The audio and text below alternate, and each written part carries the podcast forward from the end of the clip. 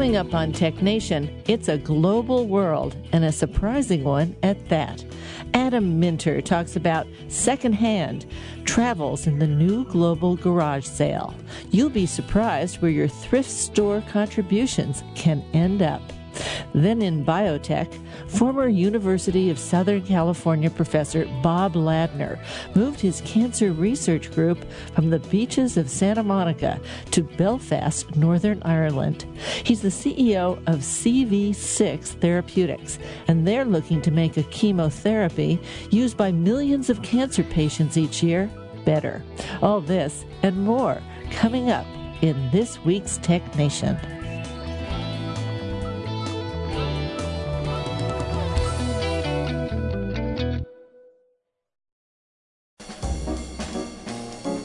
Take Five with Moira Gunn. This is Five Minutes.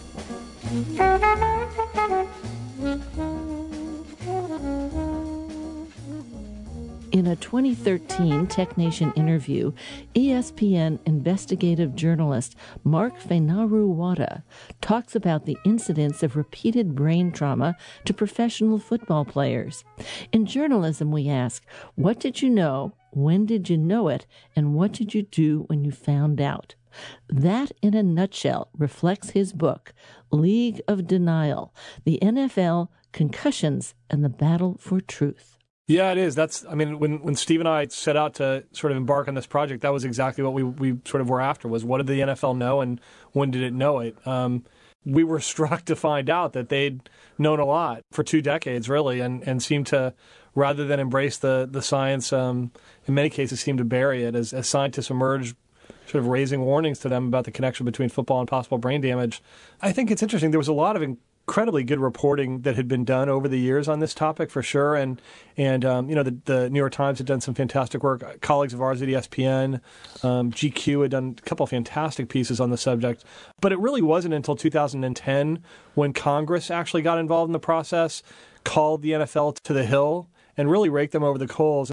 It's that point I think that the level of awareness really ratchets up. And then I, I think for us, what was interesting was to see that while you had all this reporting that had been done, there was so much out there that hadn't really been focused on around about what the NFL actually knew, when it knew it, and how it had dealt with that information once it had it. Well, I was so surprised to hear that they had a mild traumatic brain injury committee since 1994. That year is called the year of the concussion in the NFL. There's a number of high profile players who have concussions. A couple of players have retired prematurely because of concussions. So there's a large sort of growing sense of awareness around concussions in the NFL. And at, at one point during that time, the commissioner of the league, Paul Tagliabue, is at the, the 92nd Street Y in New York. He's being interviewed by the fantastic journalist David Halberstam.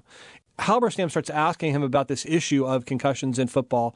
And there's just a great scene where Tagliabue basically dismisses it entirely. And he says, So this is a media created issue. This is really not a problem. And he starts sort of trotting out statistics that the NFL has that there's maybe one concussion every three games. And Halberstam stops him in the middle. And, and Halberstam has come back from Vietnam and covering and hearing the press you know, get fed these statistics about Vietnam, and he and he gives this line about feeling like he's back in, in Vietnam, hearing the numbers from uh, um, from the from the there U.S. military. people in the country. It can't be yes, true. and and he, there's just roars at the 92nd Street Y. But that's the context in which this MTBI committee is formed, and you know the commissioner puts the head of that committee, uh, a gentleman named Elliot Pellman, and that really reflects his attitude in that meeting with Halberstam, and then appointing this guy Elliot Pellman who is not at all a specialist in brains. He's a, he's a rheumatologist. He's a rheumatologist, exactly. And so that, I think, reflected the mentality of the league at the time when it went after this issue of concussions in the sport.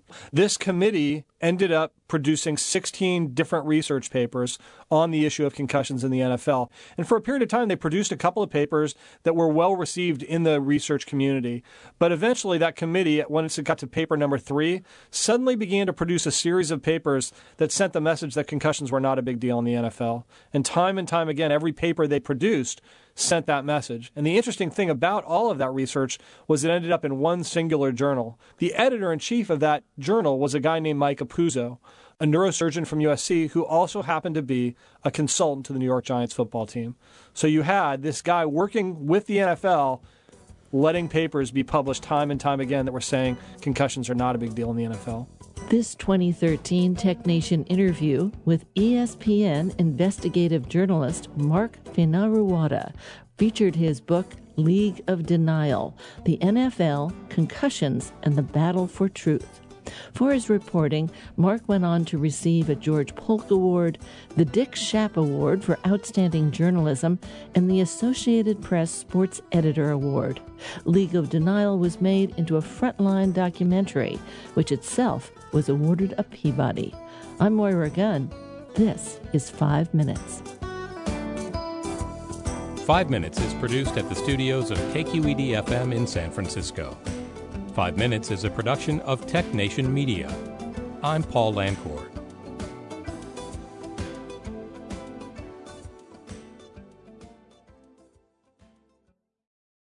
From San Francisco, I'm Moira Gunn, and this is Tech Nation.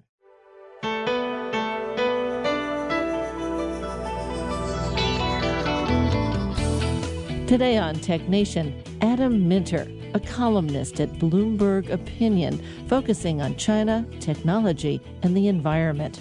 He's here today with Secondhand Travels in the New Global Garage Sale. Then in biotech, Bob Ladner, the CEO of CV6 Therapeutics, tells us why his cancer research group from the University of Southern California and the sunny beaches of Santa Monica found that moving it to Belfast, Northern Ireland was a great idea.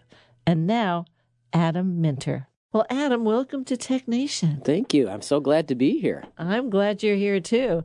And I do have a confession, and I'm pretty ashamed of it. Every so often, I kind of wake up in the morning and it nags at me, but I haven't fully cleaned out my garage in five years. Partially, yes, but not fully.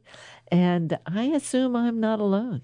No, in fact, you're doing pretty good. You're doing better than most Americans uh, by the the limited amount of data we have. Um, if you go into Southern California and you start going through garages there, we have data showing that well over half the garages there can't hold cars anymore because there's so much stuff in them. So if you cleaned out your garage in the last five years, it means you probably can get a car in there. And two, two, there you go. And as a result, you're doing better than most of the people in Los Angeles. So congratulations. Well, I got to tell you, I'm not going to wake up to that nagging thought anymore, but right. I still got to clean it out. Yeah, we all do. We all do. Now, in San Francisco, we have so many people moving here and moving between apartments and into new homes. Um, and they go out to Craigslist and they get rid of the stuff they want to move out and get more appropriate stuff. In fact, big on Craigslist moving around baby furniture. Sure. Boy, that stuff must be through 50 babies before it's, before it's gone swings and cribs and all kinds of stuff. But then there's the stuff that the locals don't want and they roll it right down to one thrift store or another. Mm-hmm. What happens then? Well, you know, the hard truth is that if you can't give it away on Craigslist or sell it on Craigslist, they're probably going to have a hard time giving it away or selling it at the thrift store. And you know the the rough data shows that roughly only one third of the stuff that goes on the shelves at a thrift store, a donation based thrift store like Salvation Army or Goodwill, actually sells off those shelves. It's a very very low percentage, and there's a few reasons for that. Uh, one, there's just so much stuff, and there's more people donating than there are people who want to buy. Uh, the second reason is is quality. Um, we all know this. They don't make it like they used to. And the quality of the stuff that's out there is declining pretty quickly. Um, and there's good data on that, um, you know, within businesses who have, you know, actually watched this. And as a result, again, it's something that's going to end up in a landfill. But the stuff that, it's not to say that it's a completely bleak situation. There is a vast market for used stuff around the world. And the stuff that doesn't sell on the shelves, more often than not, can end up in places that you wouldn't expect it. Okay, so I give my clothes away. Are those mostly sold, or are there good clothes versus bad clothes? There's good clothes versus bad clothes. I mean, uh, if you buy fast fashion, I don't know if you do, but say you fast fashion, fast fashion, Forever 21, for example, you know, is very low quality. Um, I feel Forever 21. There Does we go. Count? I, I like to say I feel Forever 21, um, but these are these are garments that say last one to five washes. And oh, yeah, those are bad. Those, those are, are bad. bad. Yeah, and and that's the kind of stuff that gets donated to Goodwill and to the Salvation Army and the Society of St. Vincent de Paul and all of these organizations, and oftentimes ends up being disposed of, to put it politely, because there simply isn't a market for it in San Francisco, uh, in Indianapolis, anywhere, or for that matter, in the great secondhand clothing markets abroad, whether they're in Mexico, in India, in Kenya, any of these places. People know better. And it's they gone past their useful life, if yeah, you will. Well, yeah, because the useful life is very short. But if you have good quality stuff, um, it's going to find its way to somebody who wants it. That person might be somebody who buys it off the rack in San Francisco. If it doesn't sell off the rack in San Francisco, that doesn't mean its life is over. It can be repackaged and sent abroad, and there will almost certainly be a market for it there. Now we get to the contributions that are I'm always a little iffy about because what happens to them? It's electronics, mm-hmm. TVs, computers, phones. I mean, we built a bunch of stuff here that was never designed, never engineered to come apart into some essential elements. Right. Well, and that becomes a very complex story. So, you know, if you're going to donate your electronics to a Goodwill, um, they're going to test them, first of all, and they're going to make sure they're working. And then they're going to take a look at what vintage it is. If it's an iPhone, say, from the last three years, that's merchandise you know, and, and they'll you, sell it. They'll sell it. You know, where things uh, start getting more tricky is say you've got a desktop from eight, nine years ago. There's not a market in North America for that anymore, and so Goodwill will actually have actually has partnerships with like Dell Computer, and Dell makes sure that the stuff gets diverted into good recycling programs and is handled safely. But not all of your electronics go to the standard charities like the Goodwills and the Salvation Armies. Some of them are donated to electronics recyclers or sold sold to electronics recyclers who will then evaluate them differently. And they're going to evaluate them on what their potential is for reuse and oftentimes repair overseas in markets that have a lower price point and a desire to get hold of technology so you can bridge the digital divide. So in this book, for example, I followed electronics to Ghana. And I started out in Vermont with a electronics recycler there by the name of Robin Ingenthron, and he works with an importer from Ghana, a Ghanaian American by the name of Wahab Odoy Muhammad. And Wahab buys, he likes to buy pretty much anything, but he'll buy flat panel screens, he'll buy laptops, he'll buy desktops, he'll buy phones. Um, he also buys cars, which is another story we'll altogether. We'll get into there. yeah, we'll get to there. And he brings them to Ghana, and these are devices that would never be used in North America. But in Ghana, there's a desire for that lower price point, a good quality device. An iPhone is going to be better than some of the off label Chinese phones, for example, that are imported new into there. And it will have a much longer effective life than what you see in North America. So, an extreme example that I document in the book is a television repairman in a place called Savelugu, which is a small town in northern Ghana. When I came across him, he was working on a 35, 40 year old tube television and he was repairing it. And that television would never have lasted 35, 40 years in the United States. It wasn't designed to be repaired that long. But there is a desire to keep these things going. The income level is low enough where there's the incentive to do it, and they've developed the skills, and it's extraordinary. And so, you know, I know there's a real stigma to exporting electronics overseas, but, you know, I wanted to tell the other side of the story, which is that there are people who really want these things and will keep them in use longer than they would be used, say, in the United States. Well, I know there are some people out there saying, oh, that's fascinating, but hey, where's Ghana? right, right. you West Africa. To, so it's in West Africa. Do you fly directly into Ghana? Uh, well, let's see. I live in Malaysia, so uh, when I go to Ghana, I usually go through Dubai, and then you get a direct flight to Accra, which is the uh, capital of Ghana. So, you know, you can actually get a direct flight, I believe, from JFK, and I think there's also one from uh, Logan in Boston uh, to Ghana. Uh, you can go actually fly direct to Accra. I don't think you can fly direct from the West Coast, but but it's a thriving, you know nation. It's got one of the fastest growing economies in all of Africa, and it also has a thriving tech sector. And what's exciting about that tech sector is it reminds me what I saw in China in the early 2000s.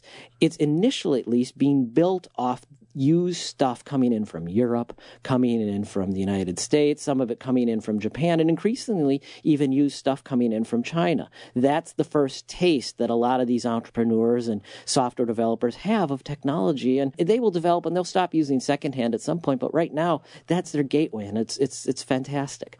You mentioned that uh, the computers get sold off to or sent off to Dell, however the relationship is, and Dell puts them into good recycling programs. What's the difference between a good one and a bad one? Sure. Well, you know, in some sense, I, I, am a kind of a recycling radical. I think all recycling programs, if it reaches that point, are probably good on some level. But for Dell, what they want, because they're a major corporation, they don't want to be embarrassed. A good recycling program for Dell is something that is going to be environmentally sound, that's not going to put people at risk. So we've all seen the videos, say, of circuit boards being quote unquote cooked in emerging market nations. They're they're literally boiled over acid baths, and then the gold is extracted. And I've seen this up close close and personal. The fumes are atrocious. It's just not good for anybody.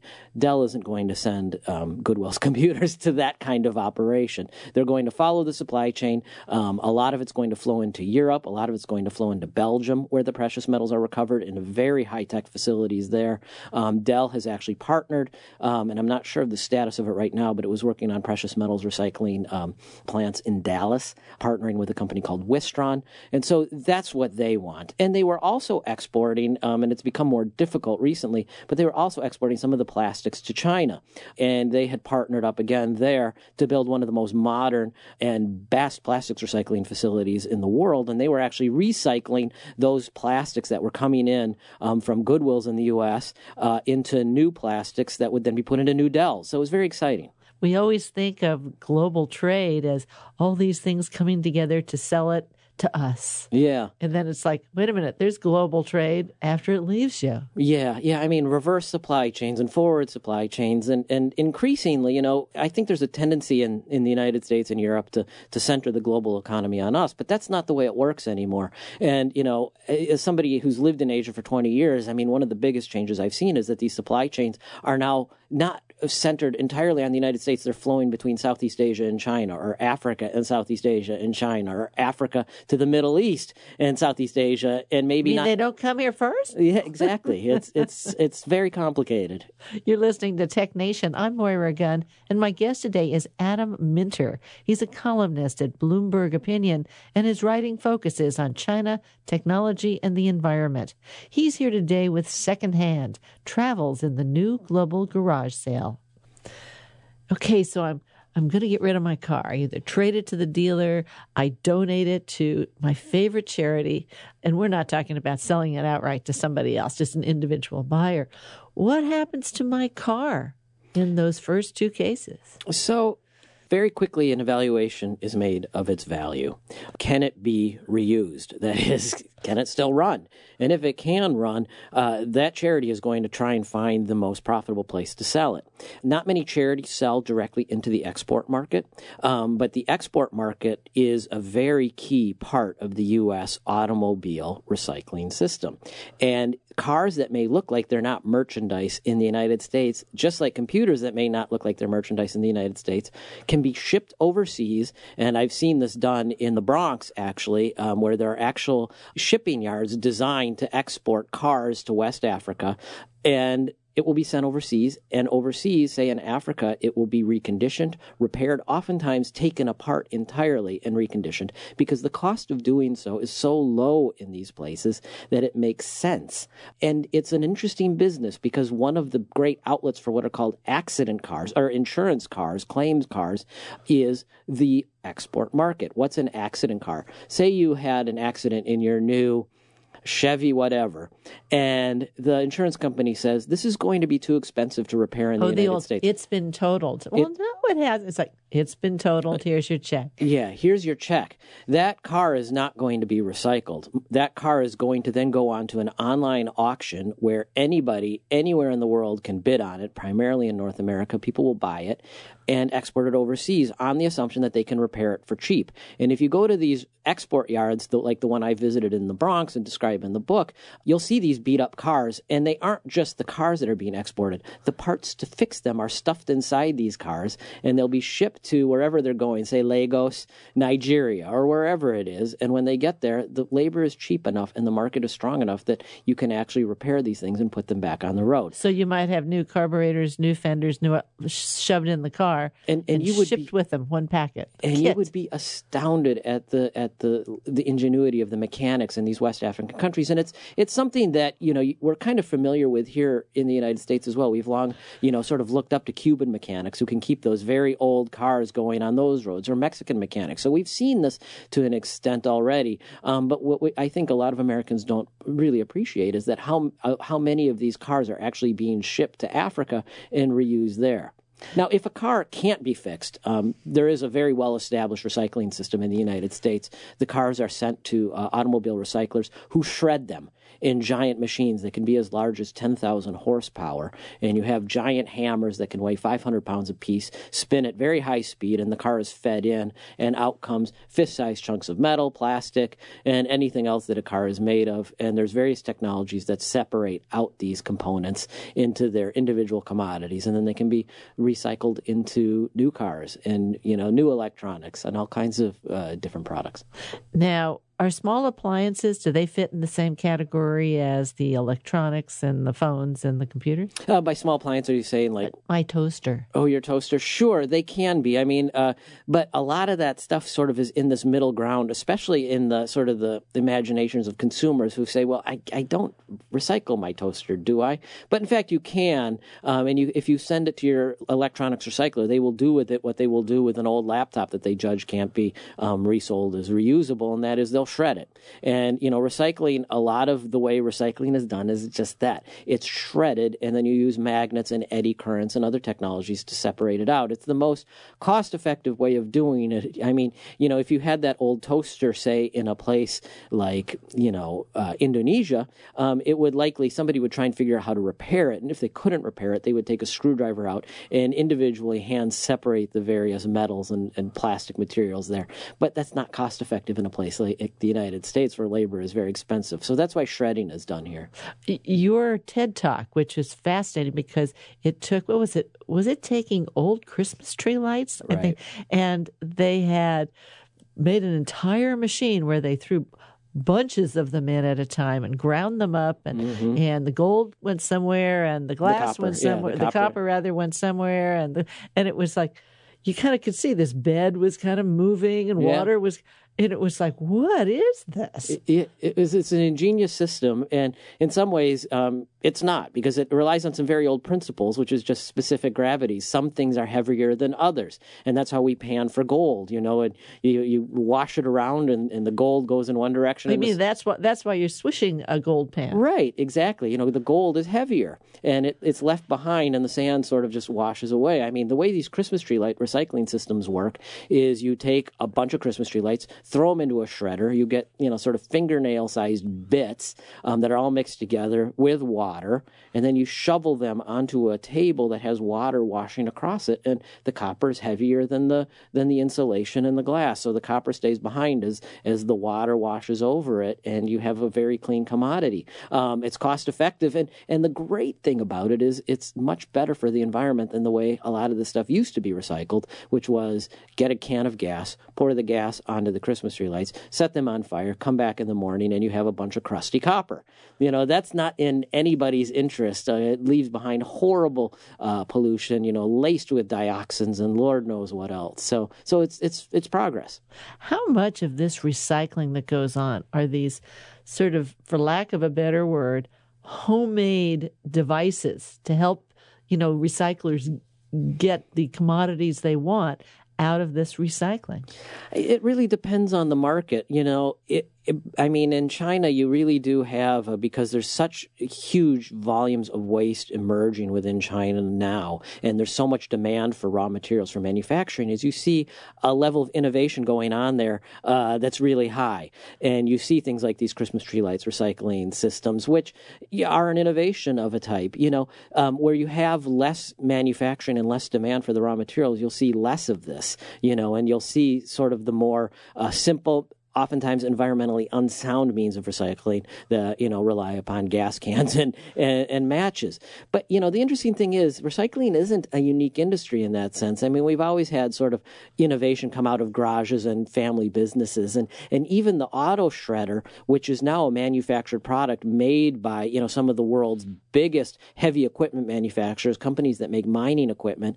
You know that started out as a jerry rigged invention in Texas. You know, and there was two families who were trying to figure out a more cost effective way of recycling cars in the early 1960s instead of setting them on fire. And they both sort of independently developed, you know, uh, home brewed car shredders. Um, and those grew into massive manufacturing businesses with very sophisticated machinery um, that uses all kinds of technologies. One thing that gets contributed when you're doing a clean out is books. What happens to the books? Well, that was one of the more painful aspects of doing this book um, is is seeing uh, what happens to books. So the fact of the matter is, we have more books than anybody on the planet can read right now, and we keep generating more of them. And so the question arises: What should happen? I didn't realize I was going to be answering this question until one day I was taken uh, to Yokohama, Japan, and the warehouse and operations of a company called Book Off Corporation, which is the second largest secondhand business in Japan. And as their name suggests, they're very interested in books. Uh, that's how they started out. They do other things as well now, but they wanted to show me their book warehouse. And this warehouse is very unique. If you have a bunch of used books and you're located outside of Yokohama, you can put them in a box and send them to Book Off. And Book Off will this then open up that box and scan them, and they have a constantly updating database of what these are worth and what demand is. And so that's what they do. They will scan them, and if it's not worth anything, they will toss that book into a bin bound for a paper mill. And two thirds of those books going into that warehouse are bound for the paper mill and one third may actually make its way onto shelves. And that's pretty average. That's not unusual to Japan at all. There's just too many, and that's why the prices are so low. So, you know, a book, when it's not wanted anymore, it's recycled, and, you know, hopefully it's turned into a new book. Where would the sources be of the books that get, get to book off? It's in Japan. There can't be that many books in Japan. There are that many books in Japan. I mean, Japan is, you know, we, we now talk a lot about single use plastics, you know, and single use, single use. And here in California, you know, there's a lot of concern over single use plastics. In Japan, there are things that you could think of as single use books, particularly manga, you know, the, the, the sort of very unique Japanese comic literature that's wonderful. Um, but they produce a lot of it and it's essentially single use literature. They will run millions of copies of these things, and after they've been read, there's absolutely no resale market for them because they're in Japanese, first of all. So you're not going to be able to send them really anywhere outside of Japan. Um, and once you've read them, they're done. And we have we have similar phenomenons, you know, in the United States as well. I mean, we or in Europe. I mean, we have pulpy novels that are essentially single use. Um, millions and millions are printed. How many more copies of The Firm by John John Grisham, you know, do we need? And that's that's no disrespect to John Grisham. I wish I had his sales, you know, but but but it's true, you know, if you think of it in those terms and you look you go to your average airport bookstore, you know, a lot of that stuff is essentially intended as single use. So it's it's going to be recycled. I've been speaking with Adam Minter, the author of Secondhand Travels in the New Global Garage Sale. We'll talk more after a break.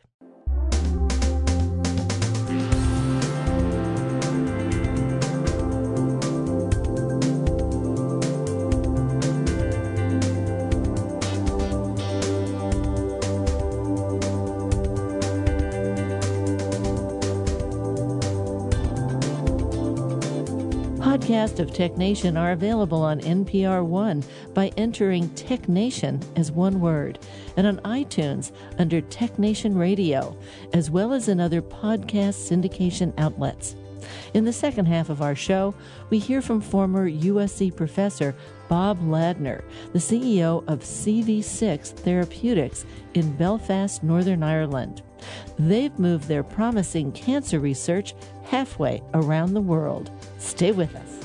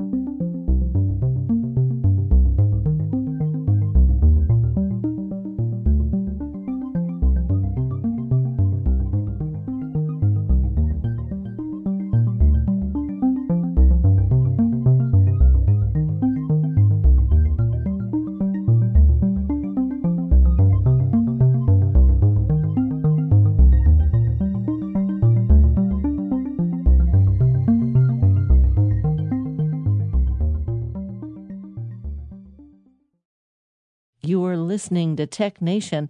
I've been speaking with Adam Minter. He's a columnist at Bloomberg Opinion, and his writing focuses on China, technology, and the environment. He's here today with Secondhand Travels in the New Global Garage Sale. What about furniture? There's a lot of furniture that moves around San Francisco, but at some point, somebody's not going to want this furniture. Mm-hmm.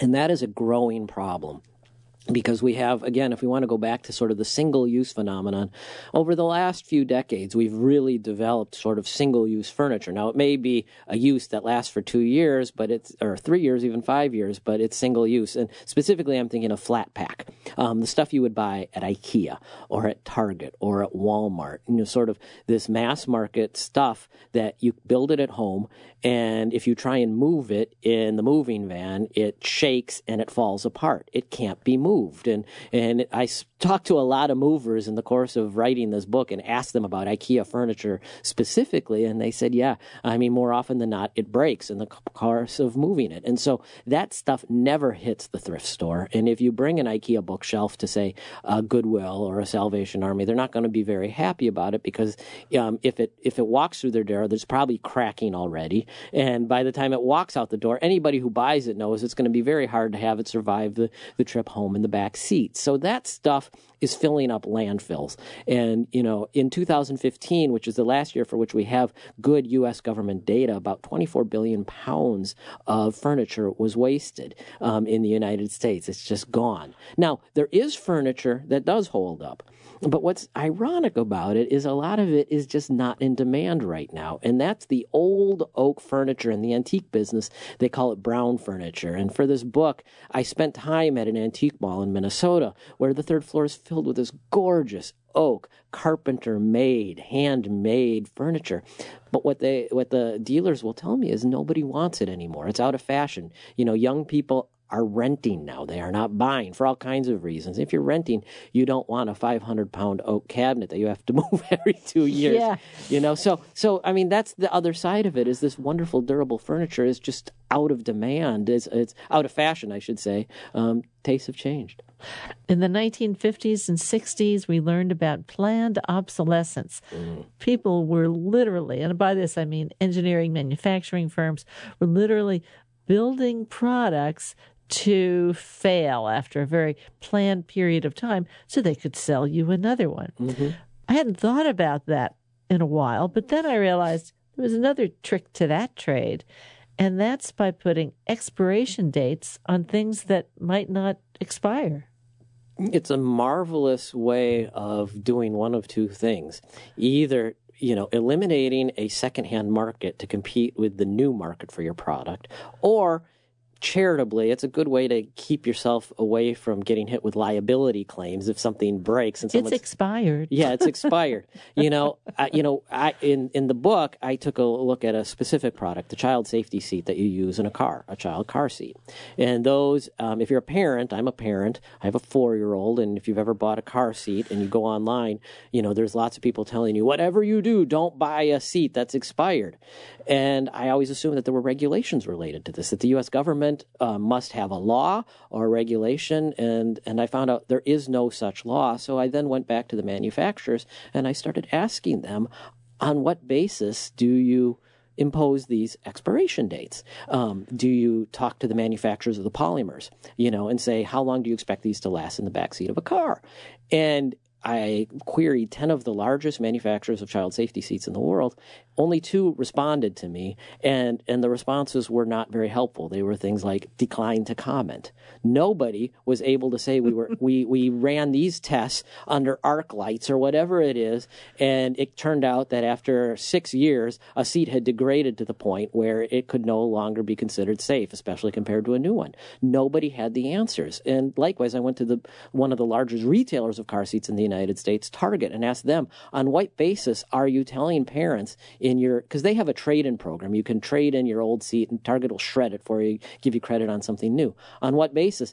They referred me to the manufacturers and manufacturer-supported website um, that said that car seats expire at six years. So it became this very circular thing, and I was unable at any point, looking everywhere you could find, you might be able to find this information. Somebody willing to say, "This is the study, this is the data, this is why car seats are said to expire at six or ten years." Eventually, I threw up my hands and went to Sweden. I didn't go there. I contacted people in Sweden because Sweden has very good um, traffic safety regulations, and I contacted the head of uh, safety and sustainability at the Swedish Traffic Administration. She had actually blogged in favor of using expired car seats, you know, old car seats, secondhand car seats years ago. And she sent me to one of their large insurance companies that used to make its own car seat. And they said, after 20, 30 years of looking at our old car seats, nothing's wrong. We see no reason not to use them. So is it a conspiracy to get people to buy more car seats that American, North American companies are putting these expiration dates on there? I don't know. They won't answer the question, but it certainly is a convenient uh, way uh, to you know make people think about putting keeping stuff out of the secondhand markets. And you love your children, and that's a great marketing tactic is to terrify parents. You know, there's nothing works better. I mean, look, I, I mean, you know, if I could terrify parents into listening to Tech Nation, I'd do it. right. You know, but that was one of the reasons why I found it such a compelling example because I am a parent and I were before you know before I started researching this book I worried about the expiration date on the seat. It was only when I just I started questioning it that I said wait a second there's something not quite right here. Mexico. Right next to Mexico on the US side they have a whole lot of junk Mm-hmm. that is destined for Mexico. How does that economy work? Sure. Well, like so many emerging markets around the world, um, Mexican consumers want their chance to consume. Um, and so they really have sort of two price points that you can work with. You can you can buy the really cheap stuff that may not last very long, um, a lot of which is made in East Asia, or you can opt for you know expensive new goods that are designed and sold into expensive markets that you can't afford. So what bridges this gap is secondhand. Um, and in Mexico, just as in other parts of the world, but especially Mexico, you have an entire industry devoted to going up to American thrift stores along the border states. Texas, New Mexico, Arizona, Southern California. Um, this industry uh, is designed basically to take that stuff, price it out, move it down into Mexico, and fulfill the consumer desires of Mexican consumers. And one of the most enjoyable bits of reporting that I did for this book was actually following a trader. His job, he created the job, his businesses drive up from Nogales, Mexico every day and go around the 16 stores in the Goodwill of Southern Arizona system, buying primarily shoes. That's his thing. But if he sees anything in there, um, he's going to take it. He buys that stuff, drives it back down to Mexico, and sells it to wholesalers, who then their supply chain is all the way down into the deepest Mexico, if you will, especially the poorer communities. And it's an extraordinary business because it's it benefits both sides. One, Chi- uh, Mexican consumers get their hands on good quality American stuff, better than the new stuff that's out on the market. But a point that I it really started to dawn on me as I was spending time in Tucson is if you didn't have this trade, um, there would be n- nowhere nowhere for a lot of the used stuff in Tucson to go.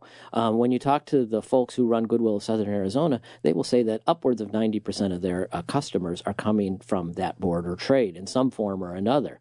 So if you suddenly say block the border, um, there's a lot of negative consequences to blocking the border that go beyond secondhand, but it would be a crisis uh, for a lot of people in Tucson or in Dallas Fort Worth or in Austin or in Santa Fe because the customers, the people who buy their used stuff that fills up Goodwills and Salvation Armies would not be there. And so that stuff would be landfill bound. And Goodwills and Salvation Armies have programs which support communities and societies. Yeah, I, I found, you know, one of the reasons I wanted to do this book was I, I wondered what Goodwill was. You know, it's it's sort of the Kleenex of the thrift industry. We just say take it to Goodwill. You know, you know, take a Kleenex. Um, and, and but we don't know what it means. And a lot of people think Goodwill is a for-profit entity because they've really improved their stores over the last decade. It's not. It's a nonprofit. Um, and what it does with the money it makes off the used stuff is really focus on employment and job opportunity in Arizona. Um, you know, the toughest cases. So they spend huge resources resources, money and time, and employees um, helping the toughest cases. So these, such as uh, juveniles coming out of the juvenile justice system, get job skills and get jobs and become productive members of society. That's not cheap and that's not easy. And there's a lot of hand holding. They go so far as to go to employers and say, look, um, this is a risk to hire this kid. He's never had a job. He just came out of jail. We'll subsidize his uh, his salary for a while. Just take him on and give him a chance. Uh, that's what that money goes to. Marie Kondo, the mm. KonMari method. You can see it on YouTube. You can see it on television. Teaches you how to tidy up. Does it bring you joy? Is she the junkman's friend or the junkman's enemy? Well, I would say uh, she is the junk man's friend because she's encouraging people to take stuff out of their house and theoretically at least bring it to Goodwill. You know, when her, her show was hot back in uh, January and February, early uh, in 2019, um, you know, I, I, called around to some Goodwills to just see, you know, is it, is it making a difference? And they said, yes, we're seeing this flood of stuff coming in. And, and Goodwill likes to see that flood of stuff because it, you know, they can then sort through it and find the stuff of value and, and increase their revenue so they can do the good stuff that they do. I mean, that's sort of the irony at the heart of this trade, whether it be recycling or secondhand. It thrives off people throwing away stuff. If people stop throwing away stuff entirely, um, there's no secondhand industry. We have to tell people you just didn't, you know, you didn't get interested because you needed to clean out your garage. You actually come from a junk family. I do. Uh, my roots in junk, if you will, uh, date back to the early 20th century when my great grandfather got off a boat in Galveston, Texas, without education, without English, and without really any marketable skills that we know of. And he was in a bind, so he started doing what you do when you're in a bind, and that is seek out things of value and resell them. And he became what's called a rag picker literally picking rags off the streets, but maybe going door to door, buying people's old clothes, and then selling them to rag cutting operations, textile recyclers. And that grew from a backpack business to a handcart business to maybe having a truck. Eventually made his way up to Minnesota and had a small scrapyard. And some of my earliest memories are being a toddler walking around the scrap metal warehouse, which you should not let your toddlers do. But uh, not OSHA approved. Yeah, but if it's your junkyard, I guess you can. And uh, those are very happy memories. And my grandmother, who I was very, very, very close to, um, she worked in the yard as well, and she was also um, an antique collector. And so I have very early memories of going to garage sales with her and and it's sort of the same idea. You're you're going around, you know, whether you're recycling or you're going to garage sales, you're looking for that that that nugget, you know, amongst the dross. And so she really taught me. There are a lot of junk families. There are. Well, that's the amazing thing about this business. Um, you know, I grew up in it in North America, but one of the most enjoyable aspects of doing what I've done over the last two decades is getting to know the family businesses around the world who do or did the very sorts of things that my family business did. And I always think of them, I don't care where it is or who or what, you know, who's doing it. I always think of them as sort of my brothers and sisters in, in scrap and junk. You live in Malaysia. Describe that for us. In fact, tell us where that is. Many people don't know where it is. And how is it different from the U.S. with regard to junk? Sure. Well, Malaysia is in Southeast Asia, and it's almost as far as you can go uh, if you want to get away from the U.S. And that's not why we went there. But um, you know, if I want to fly to the U.S., uh, uh, I you, you, I have to go through somewhere. There's no direct flights to the U.S. from Malaysia, so um, you know, go. It's six hours, say, to uh, uh, Japan, and then another 13 hours to get to the U.S. So it's a it's a long ways away. It's south of the equator. It's a uh, it's a tropical nation, and it's an emerging market nation. And so, um, as a result, there is a thriving secondhand trade. People want to get used goods um, because it's it's a it's a cheaper way into the consumer economy. And so uh, in in Malaysia, you have um, a thriving for-profit secondhand trade. And in the book, I describe um, it's very interesting. A, a, a department store that's all secondhand stuff. And that department store is actually owned by Bookoff Corporation, which we talked about earlier, Japan's second largest uh, used goods retailer. And they have so much stuff in Japan, they said, where are we going to go with it? Well, our population's shrinking, Malaysia's growing, um, they have big families there. We should open up superstores full of Japanese used goods. And so that kind of business thrives there. So it's a completely different um, different situation than what we ex- enjoy in these developed countries. Well, I started this interview with a confession, and I have a second confession to make. Okay. This is the only time I've had two confessions in one show. So it's a real, this is a real gold star day here. When my sons were in grade school, the school had a thrift shop. And for two years, I ran the operations. I mean, we had a manager and employees, but I ran the whole thing. It was one of the most interesting experiences I've ever had. The stuff that would come in and, yeah. oh, what is what was moving around San Francisco and the people who came to the store. And I was just going to share with you my favorite time was um, uh, someone went went into the uh, uh, the dressing room and was trying something on, and she came out and she looked in the mirror and she said, Well, that looks pretty good. And then this gal walks up and says, How much are these socks? And we went, Oh, there's usually a tag on them. Mm-hmm. And the woman in front of the mirror said, Those are my socks. I just took them off in the, in the dressing room. So there are many stories yeah. about how, what flows through, how you do it, who wants what at what time. Very, very fascinating place. It is. I mean, some of the most enjoyable reporting I've done in my entire career was at the Goodwill, Southern Arizona, specifically the Houghton store. And what I did was not complicated. I just stood there and watched for hours on end what was coming through the donation door. And it's an amazing experience. It's it's fun. It's sometimes funny. You know, people you're giving away what? You know, um, it can be very demoralizing because you see the level of wastefulness, um, and it can be heartbreaking. You know, because you you do see people giving away the remains of a loved one's material life. You know, you can just tell this needlepoint was important to somebody. You can see it.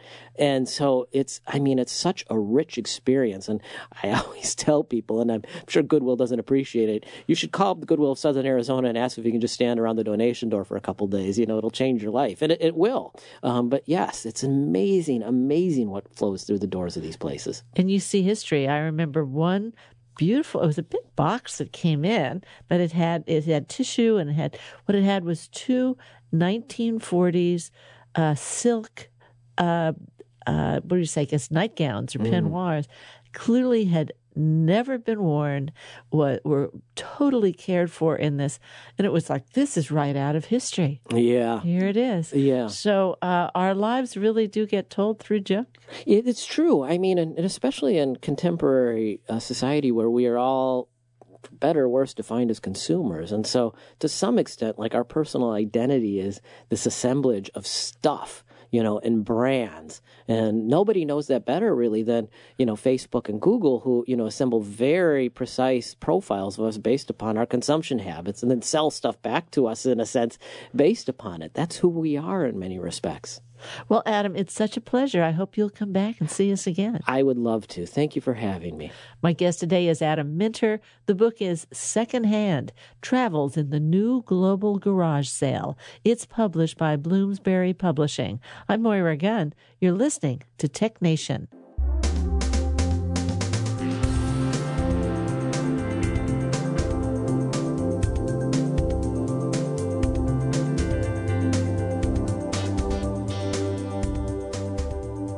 Millions of people each year undergo chemotherapy to fight all types of cancer.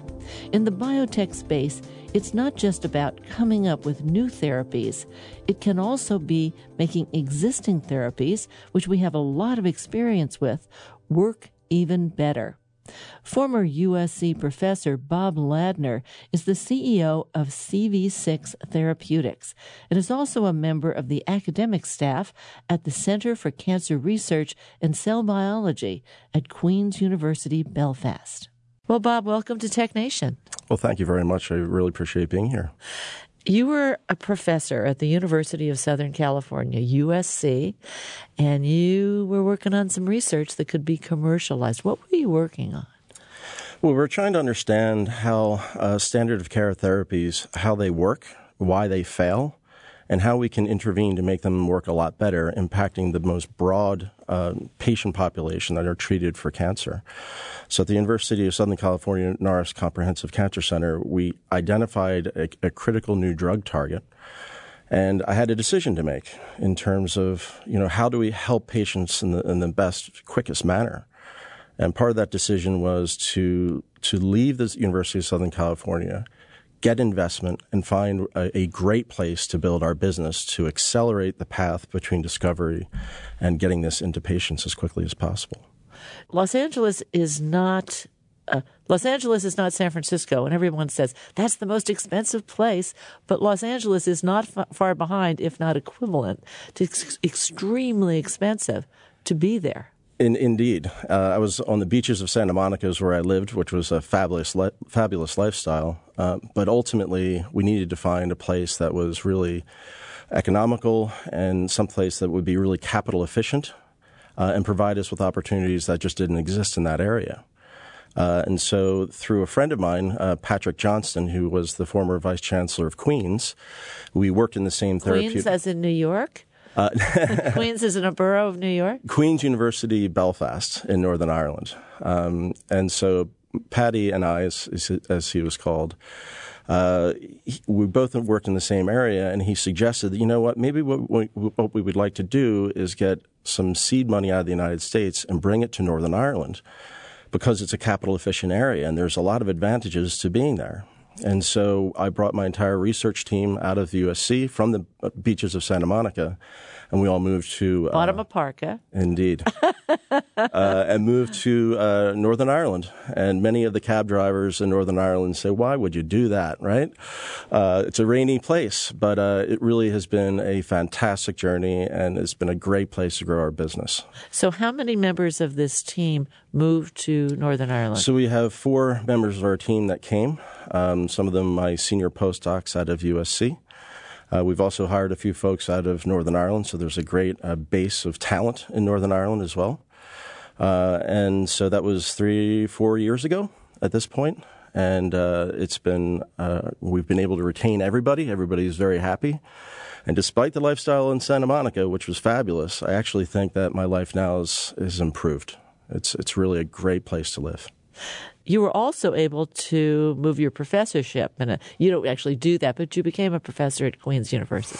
Yeah, no, indeed, I'm part of the cancer center there, and uh, the beautiful part of Queen's University is that they're very entrepreneurial, and so I was able to take a 50% position as a research uh, oncologist or scientist, uh, and then also also be allowed to be CEO of CV6 Therapeutics. And so, in that regard, was, they're very flexible in that in that space, and uh, they're very entrepreneurial. They're known Queen's University to spin out companies very successfully, and so there's uh, really the ecosystem that exists there for this type of business building. Okay, let's get down to exactly what the business is. What uh, what's the research you're doing now? How do you translate that into a product? Let's talk about that. Yeah, sure. So, as I said, what we did was study how the most widely used standard of care agents, one of those agents is called 5-fluorouracil, or 5-FU. And that's how, a standard cancer treatment? It's a standard cancer treatment. A chemo or a... It's it's a chemotherapy that most people would call it, but uh, it's been known for it's been around for 60 years, and it's uh, an agent that oncologists trust and know how to use very efficiently. It's used in more than four and a half million patients a year uh, globally. So this is a very important drug, and we identified how it works. Uh, how do how do we overcome drug resistance? And so we have a second target that we've targeted with a new drug uh, that's called CV6168. And we were able to really improve how this drug works in a variety of settings. So it's a very broad acting cancer therapy. It's not just for colon cancer, but it's colon and breast and lung and a variety of other disease types where uh, we can impact. And so when I left the University of Southern California, we had a very early program, and we've, in a very short period of time, with the help of Invest Northern Ireland, which is a government-based um, agency that helps build the health uh, healthcare economy in Northern Ireland, uh, we now are ready for the clinic. And so we'll be entering our first in human phase 1A clinical trial in Belfast and using the network throughout the rest of the United Kingdom uh, to bring this to patients. Let's remind the listener that Northern Ireland is a part of the UK. So, how does that affect your strategy, your startup strategy? The UK has things like the R&D tax credit, which oh. basically gives 8% of your R&D expenditure back to the company. So everything you spend on research and development, 8% of that you just get back. You just get back. Uh, there's something called the patent box, so there's a major advantage in terms of uh, you know the taxation on patents, which is greatly reduced in the United Kingdom versus uh, the United States, for example. And so the other aspect is the corporation tax is, is much lower than in the United States. And you know, the UK has really strong infrastructure in terms of running clinical trials. And you know, AstraZeneca, GlaxoSmithKline, these are UK-based companies, and they have a very uh, highly evolved um, system of or network of experimental cancer medicine uh, sites within the UK that help drive early drug development clinical trials.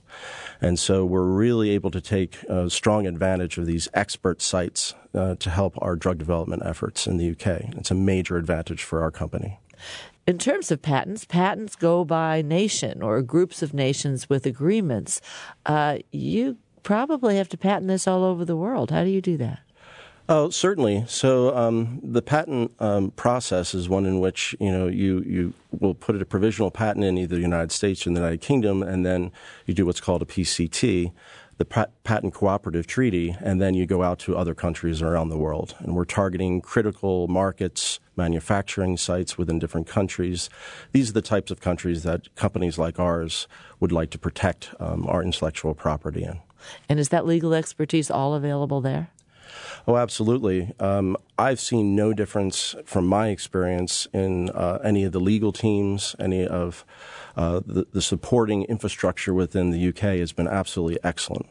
I just love this idea of this core group of Californians, or in general in the United States, like the most disrespectful yeah. any of them. And no. they moved to Belfast. That's just crazy. well, we all got three hours a day back because we don't have to commute anymore on the, the you know the 10 freeway in LA. Um, you know, our you were commuting to the beach. yes, I was going back and forth from downtown LA to Santa Monica. And so instead of doing one meeting a day, which a lot of LA folk understand that that's all you can pull off, in Northern Ireland, a much smaller environment, I have a 10 minute commute. I don't even own a car anymore on a, on a rail system, and I can take three or four meetings a day. And so I gain a lot more uh, efficiency in that regard. But it's a really lovely place to live, and there's a lot of advantages in that respect. Well, Bob, thank you so much for sharing this experience, and I hope you come back and talk to us. Tell us how everything is progressing. No, thank you very much. I really appreciate your time. Bob Ladner is the CEO of CV6 Therapeutics in Belfast, Northern Ireland. More information is available at cv6t.com. That's cv6t.com. For Tech Nation, I'm Moira Gunn.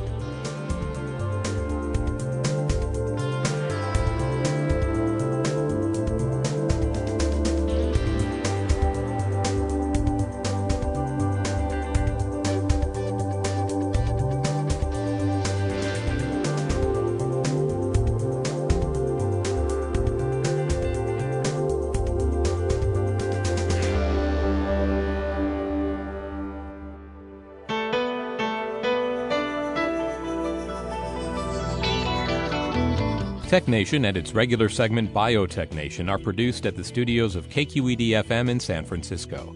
Executive producer is Matt Gardner. The director of technical production is Monty Carlos. And audio engineers include Howard Gelman, Seal Muller, and Larry Upton. Our theme music was composed by Ann Nachtrieb Zessiger and Robert Powell, with title creation provided by NameLab Incorporated of San Francisco. Program information and internet audio is available on the web at technation.com. Tech Nation and Biotech Nation are productions of Tech Nation Media. I'm Paul Landcore.